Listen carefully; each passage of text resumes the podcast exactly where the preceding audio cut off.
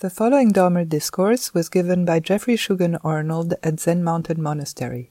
Shugen Roshi is the head of the Mountains and Rivers Order and abbot of the monastery. This talk, like all of our talks, is offered free of charge. If you would like to make a donation or find out more about our various programs, visit us online at zmm.org. Thank you for listening. Well, good morning, everyone.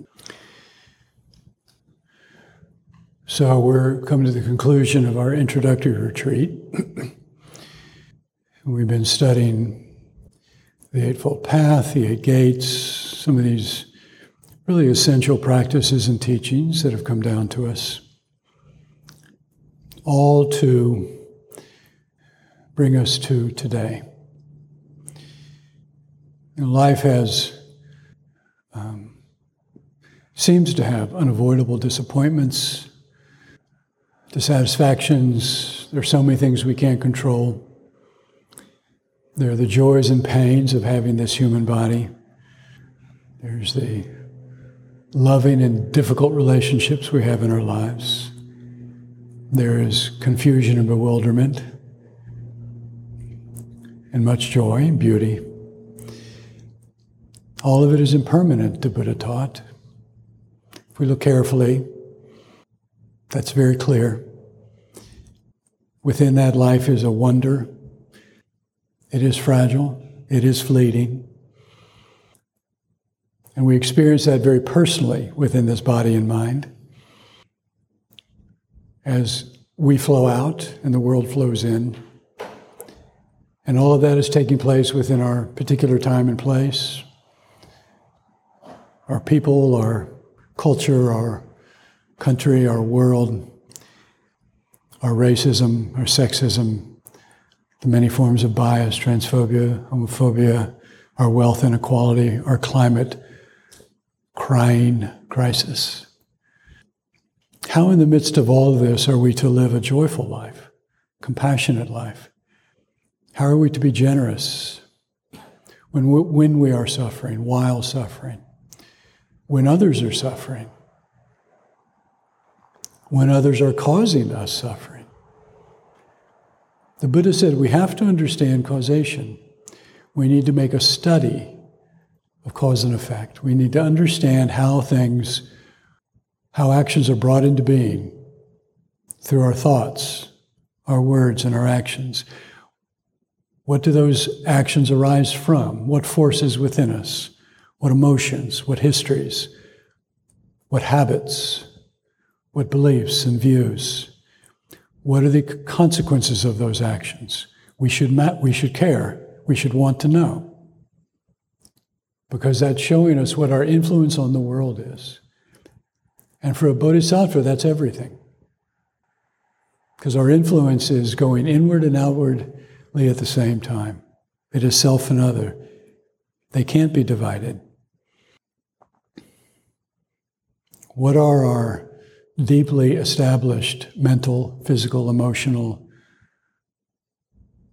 habits, beliefs, that lead to our perceptions, that lead to our responses and reactions. When we begin to look, we see that we all possess a mind that projects, that creates an ongoing overlay onto a direct, clean experience. We see that the mind appropriates, takes possession of things and turns them into I and me and mine. And along with that appropriation is the other side of that not me, not I, not mine.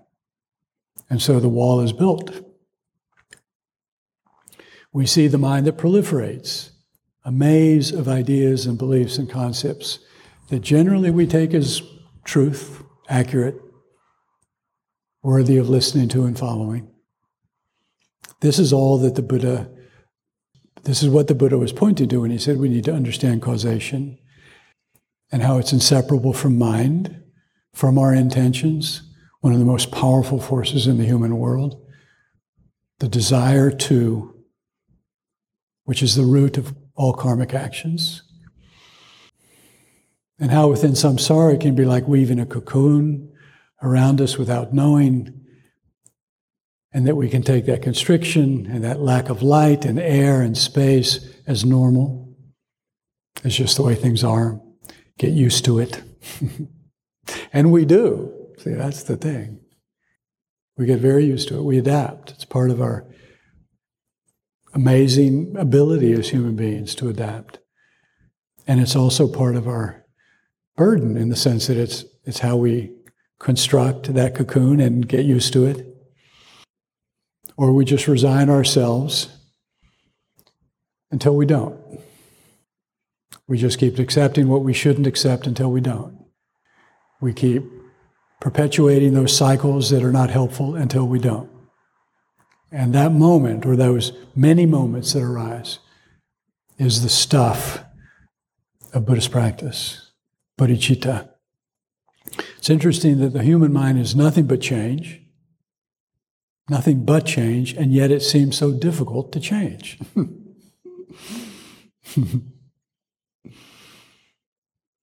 when we gain insight into this mind, into this body, into what is true, and we gain and we have insight again and again and again, then we need to harmonize that, as Dogen said, harmonize inner and outer, harmonize what we know to be true with how we embody that through those thoughts and our speech and our actions, through the karma that we're creating. That's much, much more difficult. We would like to just have an experience that kind of just washes everything clean. We start over, but we start over enlightened. Right? No history, no baggage, no burden. Everyone loves us. We love everyone. and what we find is that the insight can be deep and profound and revolutionary, and habits still arise. But now they're not the same. And so, this is why Buddhism teaches so essentially, importantly, the two truths that there's a fundamental truth in everything that has no abiding basis, has no inherent characteristic, does not exist by itself. There is nothing that is utterly independent. There is nothing that utterly exists. There's nothing that utterly stands alone. And when we look to find those qualities, those characteristics, that self, we can't find it. And that liberates us. And at every moment, at the very same time, in the very same place, something is appearing.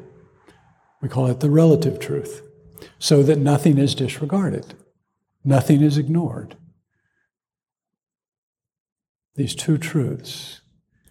And we bring those into the raising of bodhicitta, the aspiration to relieve ourselves, to free ourselves of suffering and the suffering of others. The absolute basis is you have already arrived. You're already in your mind, in your body, that Buddha. You have the enlightened nature, enlightened mind, the Buddha mind. Is already present. You can't, in a sense, do anything about that. you can't make it bigger, you can't make it smaller.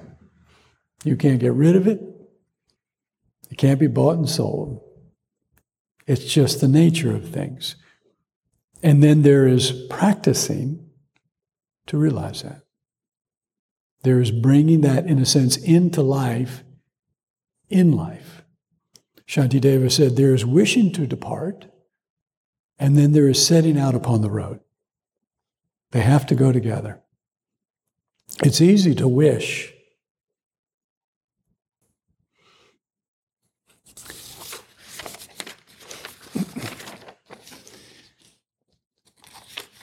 in Traleg Kyabgon's commentaries on the Atisha phrases that we're studying, he said, being a good person or having a good heart is, is not enough. It's good, but it's not enough. We need to distinguish between everyday acts of goodwill and transcendental states of consciousness that imbue our compassionate acts with wisdom and impartiality, selflessness.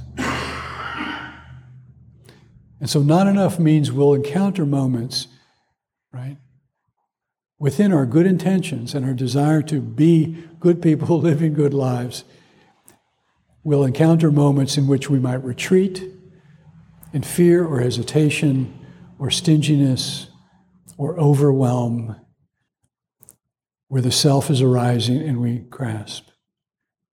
And so to realize that that self is an illusion helps to free us.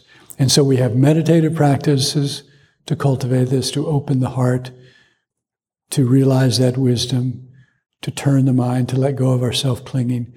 And then we, and so we cultivate that in our meditation. And then we set out on the road every day. And so, in st- continuing to study Atisha's phrases, this is a body of teachings that comes from an Indian master, 10th century Atisha, a collection of short phrases that are practice points. And so, here to regard all dharmas as dreams. Uh, Judy Leaf in her commentary says it's intriguing that this phrase comes right at the beginning because it sets a tone that is a little intimidating. We need to allow our reality to be a bit more shifty. Not shifty as in shiftless or unreliable, but as in not fixed. This challenges our desire to make our world solid, solid and reliable, reliable in the sense of, of, of um, fulfilling our expectations solid objects, solid self, solid views, solid ideologies, solid opinions, solid relationships, solid everything. It's like living a life through dogma, where things are fixed and bound. And so to see the dreamlike quality of experience. Now, dreams in Buddhism is used as a metaphor for reality. There's a koan in which a student comes to Master Nanchuan and quotes a poem, says, Heaven, earth, and I all have the same root, the same nature, the same essence. Myriad things and I are one body. The 10,000 things, everything in the universe and I have one fundamental nature. Isn't this marvelous? And Nanchuan points to a flower in the garden and says, People these days see this flower as a dream. The student seems to be dwelling in this sameness, in this emptiness, in this notion that I and all things are the same. Having one nature, free of boundaries and walls, free of any inherent characteristics. There is no conflict here. There is no separation. There are no, there's no me and you, us and them. We might want to stay in such a place. Hmm? Sounds pretty sweet. No conflict, troubles, entanglements. And so part of the challenge for the student of this koan is this student just holding an idea of emptiness or they had a direct experience that they're attaching to. Either way, the attachment is to an idea. This is not what regard all dharmas as dreams is saying, is encouraging. The footnote to that Koan says the student is making a living in a ghost cave, living in a, a cave of ghosts, trying to make a living, trying to have a life. Master Dogen in the fascicle that we're studying says, he talks about language that divides. The Buddha recognized that language is extremely powerful. He said there's, there's deceptive language that deceives, there's harsh language that is used like a weapon there's language that divides and separates. And there's li- language that just makes our minds sort of addled and numb. And we see all of those forms of language everywhere. Well, not everywhere, but abundant. So Dogen says, but within all of that sort of harmful language, there's also intimate language. The Buddha has intimate language intimate practice, intimate realization. But deluded people think that intimate means that which is known by the self, but not by anybody else, not by others. He goes on to say intimate language, an intimate heart, an intimate action. In Buddha, in Buddha Dharma is not like this. When you encounter a person, when you encounter a person, you invariably hear intimate language and speak intimate language.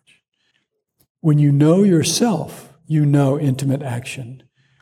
And intimate action means close and inseparable. so close that they can't be distinguished. There is no gap here. Intimacy embraces you. It embraces the self. It embraces your actions. It embraces generations. It embraces merit. It embraces intimacy itself. So when we think about all of the many forms of suffering, of unhappiness, of dis-ease, of discontent, of that we see within ourselves, we see within the world, all of these we could think of as just misguided uses of our mind. It's as simple as that, it's as profound as that. And to that degree, it's a result of an unexamined mind, a mind that is not known to the self, that is not known to the person who is using that mind, who's wielding that tremendous force, that tremendous power, and does not know. Or has some sense of it and is using it specifically for destructive purposes. What is it to encounter a person? When Nanchuan says people these days see this flower as a dream, what is it to encounter a flower, a moment, yourself, your breath? What is it to truly meet? What is it to know yourself? We often think of knowing ourselves, knowing others, is to know our stories.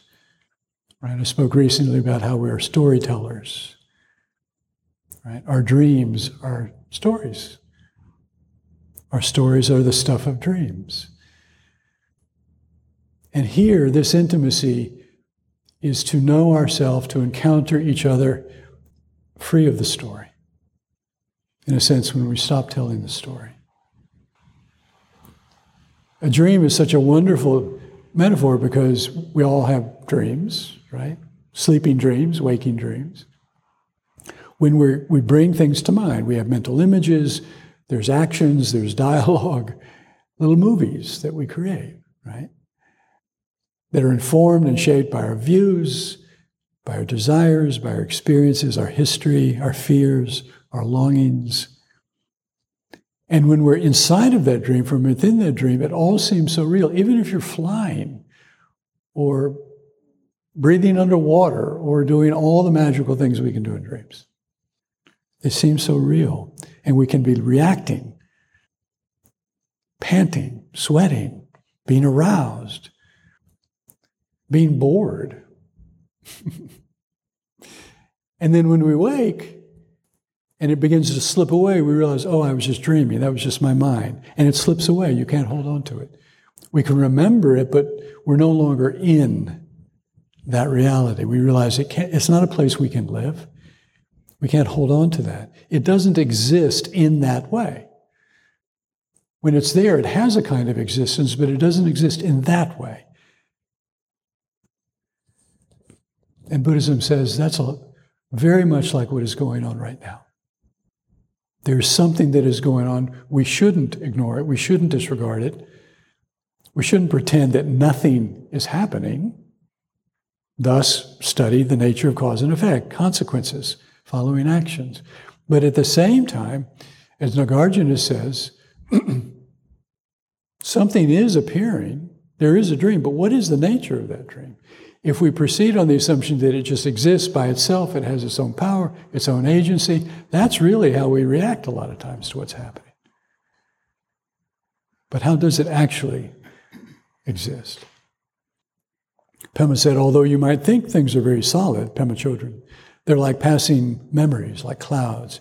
You can experience this open, unfixated quality in your meditation and see that everything that arises in your mind, hate and love and all the rest, is not solid. Even if it really hits you in a moment and you're really feeling that emotion or experiencing the weight of that memory or the strength of that thought, at some subsequent moment, it's going to drop away. That's a universal experience. Well, where did it go? Where did all that power go? Where did it come from? Although the experience can get extremely vivid, Pema says, it's just a product of the mind. And so when things are awful, when things are wonderful, they come and go. Even when something is persistent and seems constant, our awareness of it, our experience of it comes and goes. It doesn't stay fixed. When we push it away, it gets stronger. When we hold tight, it actually grows distant. What is that showing us? I talked about on Friday night how Buddhism is really a, a, tradition that is based in the verification, the evidence of what we see happening in the mind that we are examining, that we are actually awake to. And so, what is this mind that pushes away and that holds tight? As we begin to see all dharmas, all things that arise as dreams, as having an impermanent nature, an illusory nature, we try to grasp onto them and they slip through our fingers. And so the next phrase is to examine the nature of our unborn awareness. When we examine the mind, we, are examining awareness. So Judy says, Well, what is awareness? How does it arise? What does it mean to perceive? What does it mean to have a perception? The question of consciousness is one that has puzzled scientists and philosophers as well as meditators and mystics. It seems to be intimately connected with the physical brain and yet not identical to it. And so when we use mind in Buddhism, we're not talking about the brain, but it doesn't exclude the brain, it doesn't exclude anything. It doesn't seem to be the brain that is perceiving, but rather it seems to be you. You. But what is or who is this you? And so we look at our own experience the unborn awareness. If something is unborn, that means that it hasn't come into being, right? It didn't come from somewhere. It wasn't the result of any action or any process. And not being born or being unborn and having none of those qualities, it can't die. It can't go away.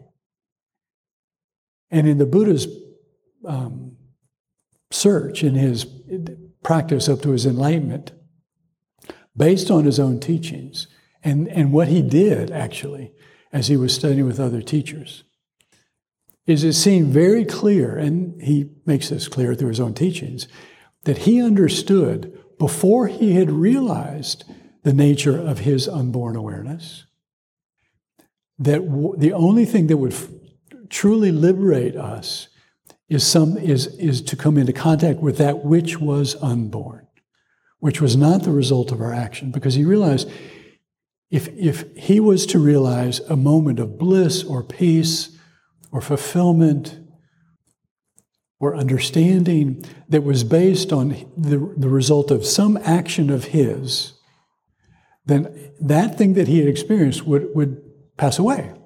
Because everything passes away that's been created. That's his nature. And so he realized he had to see if he could come into contact with some reality, some truth within himself that was not the result of his own creation. And that enlightenment that he had, enlightenment is that realization of the unborn mind, the self that has never been born, that doesn't exist as something that is a result of something. And so to examine the nature of unborn awareness. And so in our zazen, as we are, particularly in the beginning, applying effort and trying to, you know, follow the teachings on what meditation is, as we're following the breath, for instance, you know, we're applying effort, we're doing something. But as time goes on, as that becomes stronger and more integrated, that sense of doing begins to drop away. That sense of trying to create or get to or preserve any state. But at the same time, it's not passive, it's not just letting things rip. So, what is that middle path? That's free of any effort or action or idea or process. How do we encounter what has no body, no form, no shape, no color, no age, no history? Because all of those things are a result of perception, our mind creating that awareness. So Pema Chodron said, look at your mind. Look at basic awareness itself. And to understand that examine doesn't mean analyze. Doesn't mean to figure something out. It means just looking and seeing. Is there anything to hold on to? Just look and see. Is there anything to hold on to? Churya, Tiantai master of China, who was very influential in, in the development of Chan, um, said, used to say, stop and see. Stop and see.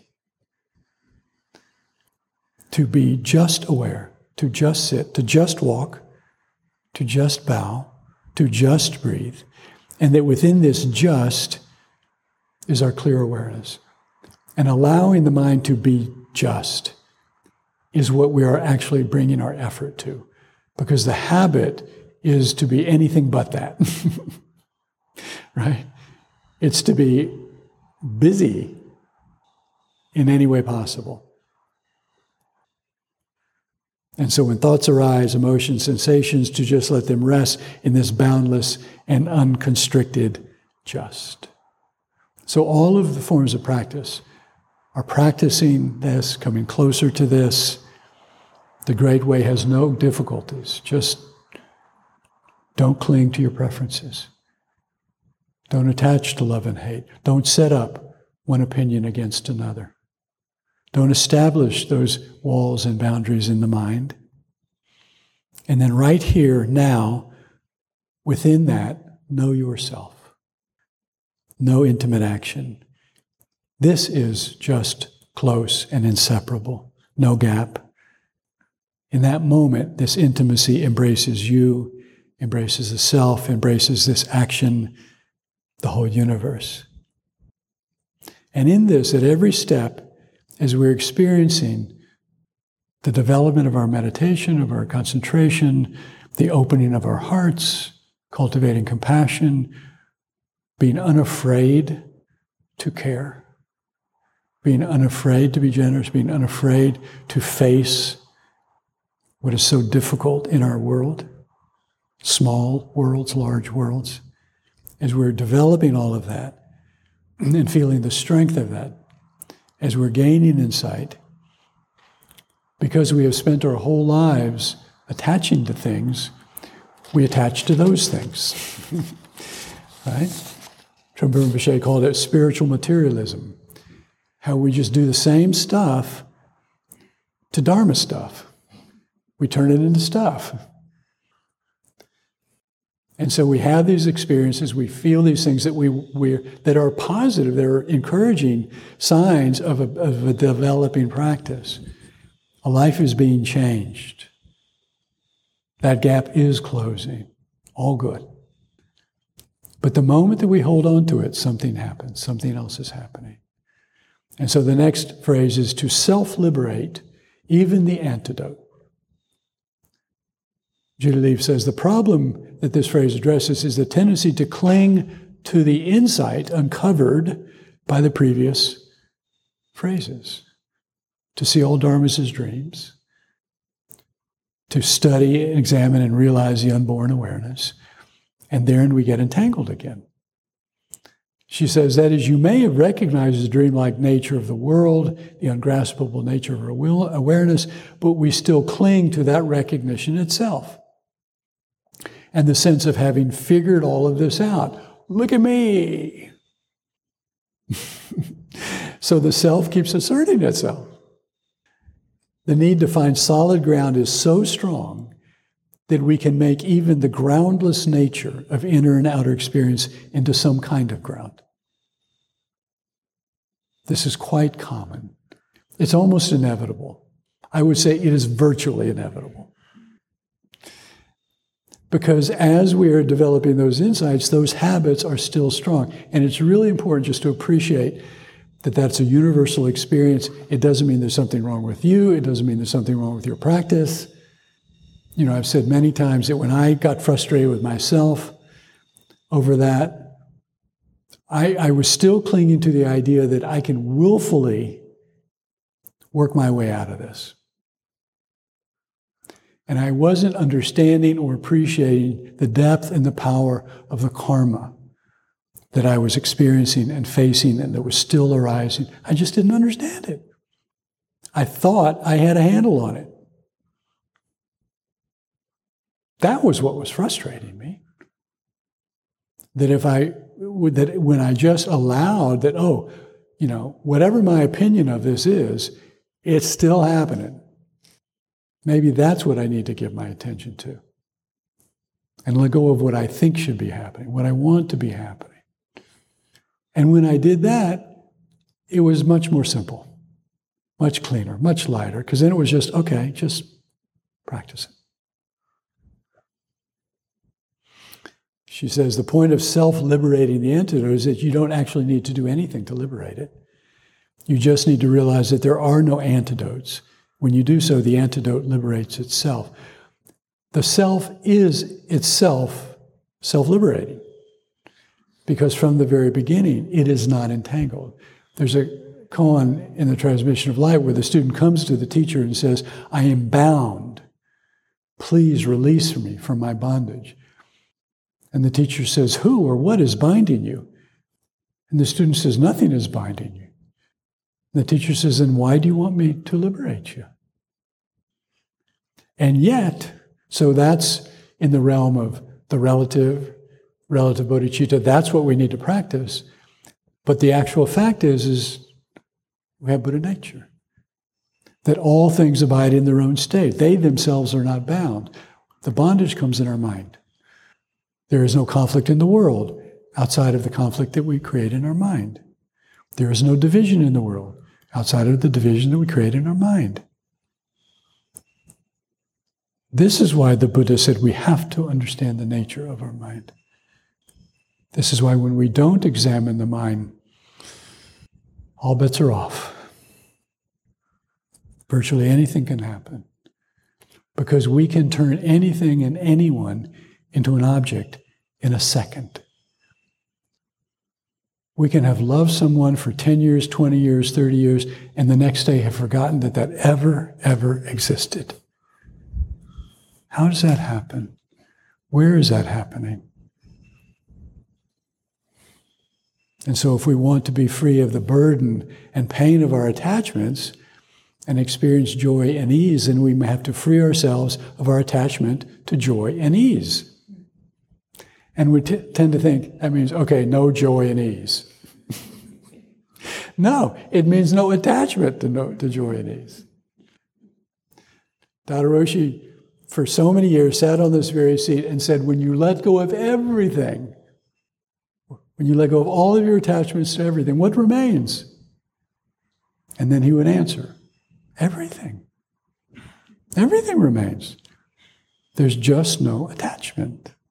There's no clinging. There's no bondage. There's no diminishing of that into an object in our mind and we already know what happens when things become objects. They have no life. They lose their value, their worth, their dignity, any need for us to have respect. We lose our lives.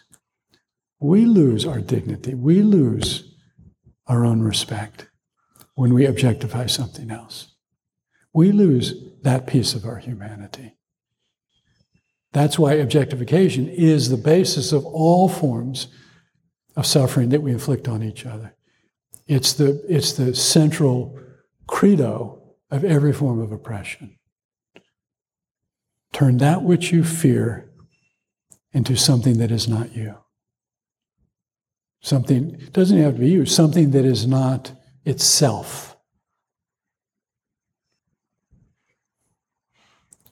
And so, how do we let go of everything when of the of the fruits of our practice when they're the fruits of our practice? And there's a tendency to think if I let go of this, then I'll lose it. If we hold on to it, we lose it. And so we basically have to go through that over and over and over. How many of you have had a meditation that you didn't want to leave behind? You probably had meditations that you were happy to leave behind. but others in which, no, no, I don't want this to end. I don't want this to end. I don't want to go back home. I don't want to go back on the highway. I don't want to, I want to just live in this space. And you can't. And you shouldn't. Right? Because then we're objectifying something that actually has life.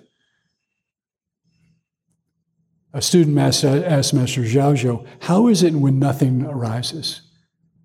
How is it when I'm free of all things, nothing arises? And Zhaozhou says, cast it away. And the student says, When nothing arises, how can I cast it away? Zhaozhou said, Very well, then carry it with you.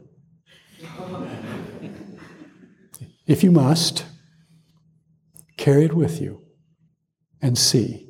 Examine that. And that's really important. You know, I remember years ago, many years ago, we had a student who had a long history of drug, drug addiction. And he told me once he had a butsudan. A butsudan is the sort of the, the frame, the little um, case in which the Buddha sits. And he had a, a Buddha in his home, and he had a butsudan uh, that the Buddha sat in. And he said when he would use, when he would be getting ready to use drugs, he would close the doors of the butsudan. And there was something about that that was so, just got to me, that even in the midst of that mind state in which he was going to try and disappear from himself. He didn't want the Buddha to see it. That there was something in him that knew, right? There's, there's this vision that he somehow wanted to keep intact. And I said, the Buddha still sees. The Buddha is not on the inside of that door. Your very closing those doors of the Buddha is your seeing, is the Buddha seeing what you don't want the Buddha to see. You've already seen it.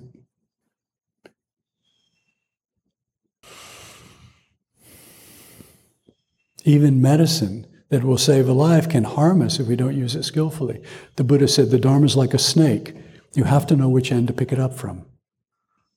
Anything that has great power is like that. Anything that has tremendous power can be used to heal, to give life, or to take it away. But that's, that's okay in terms of Dharma practice. That's why we train. That's why we practice. That's why we study. That's why we have teachers. That's why we practice within Sanghas. And so we can keep learning how do we practice this Dharma? How do we hold this great power, which is really ourselves? When we encounter that flower, we know the flower. When you encounter yourself, you know intimacy. And that knowing is beyond the story, beyond the idea, beyond the narrative. And so, on this path of liberation, it's a dedication to, to liberating everything, including liberation itself. It's described as a golden cage. It's gold, it's gorgeous, it's beautiful. You built it, and now you're trapped in it. But the cage is another just dream. And so I'll end with a poem. And I hope that, particularly those of you who've come and given something of yourselves to all of us this weekend, thank you for that. That this has helped you in some way, helped giving you some energy or some sense of your own direction, wherever that might go. The world needs people who want to know, who want to understand, who are unafraid to care. So please continue. Whatever it is that got you here, keep giving, feeding that mouth. dreaming of heavens, dreaming of hells, dreaming within a dream. If dreaming, dream yourself an enlightened being. Dream your life, an enlightened life.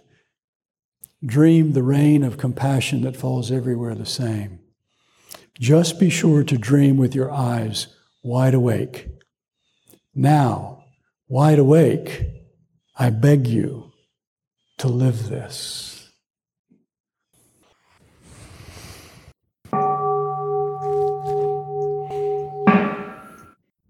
Thanks so much for listening. For meditation supplies such as cushions, incense, liturgical instruments, Dharma books, and more, visit monasterystore.org. Support for your spiritual practice at home.